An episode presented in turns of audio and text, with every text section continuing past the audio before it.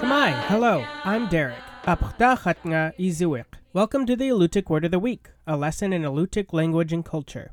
This week's word is, Unwalk, which means, paddle. in a sentence, Unwalk, tishu. which means, Give me the paddle. in English.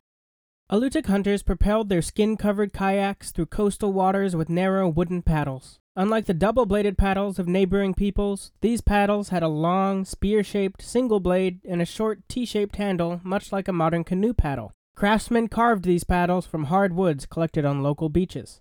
Kayakers, in a kneeling position, alternated strokes on either side of their boat. The narrow blade with its diamond shaped cross section allowed them to make quick, stabilizing movements in rough water.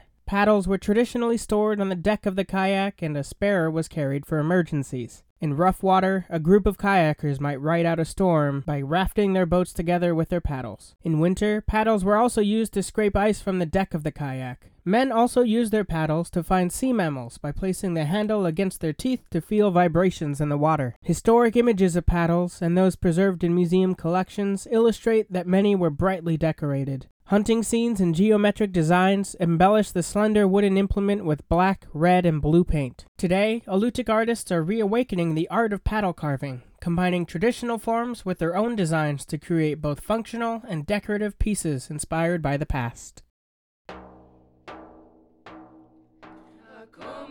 The Alutiiq Word of the Week is produced in Kodiak, Alaska by the Alutiiq Museum with support from the Kodiak Island Borough School District.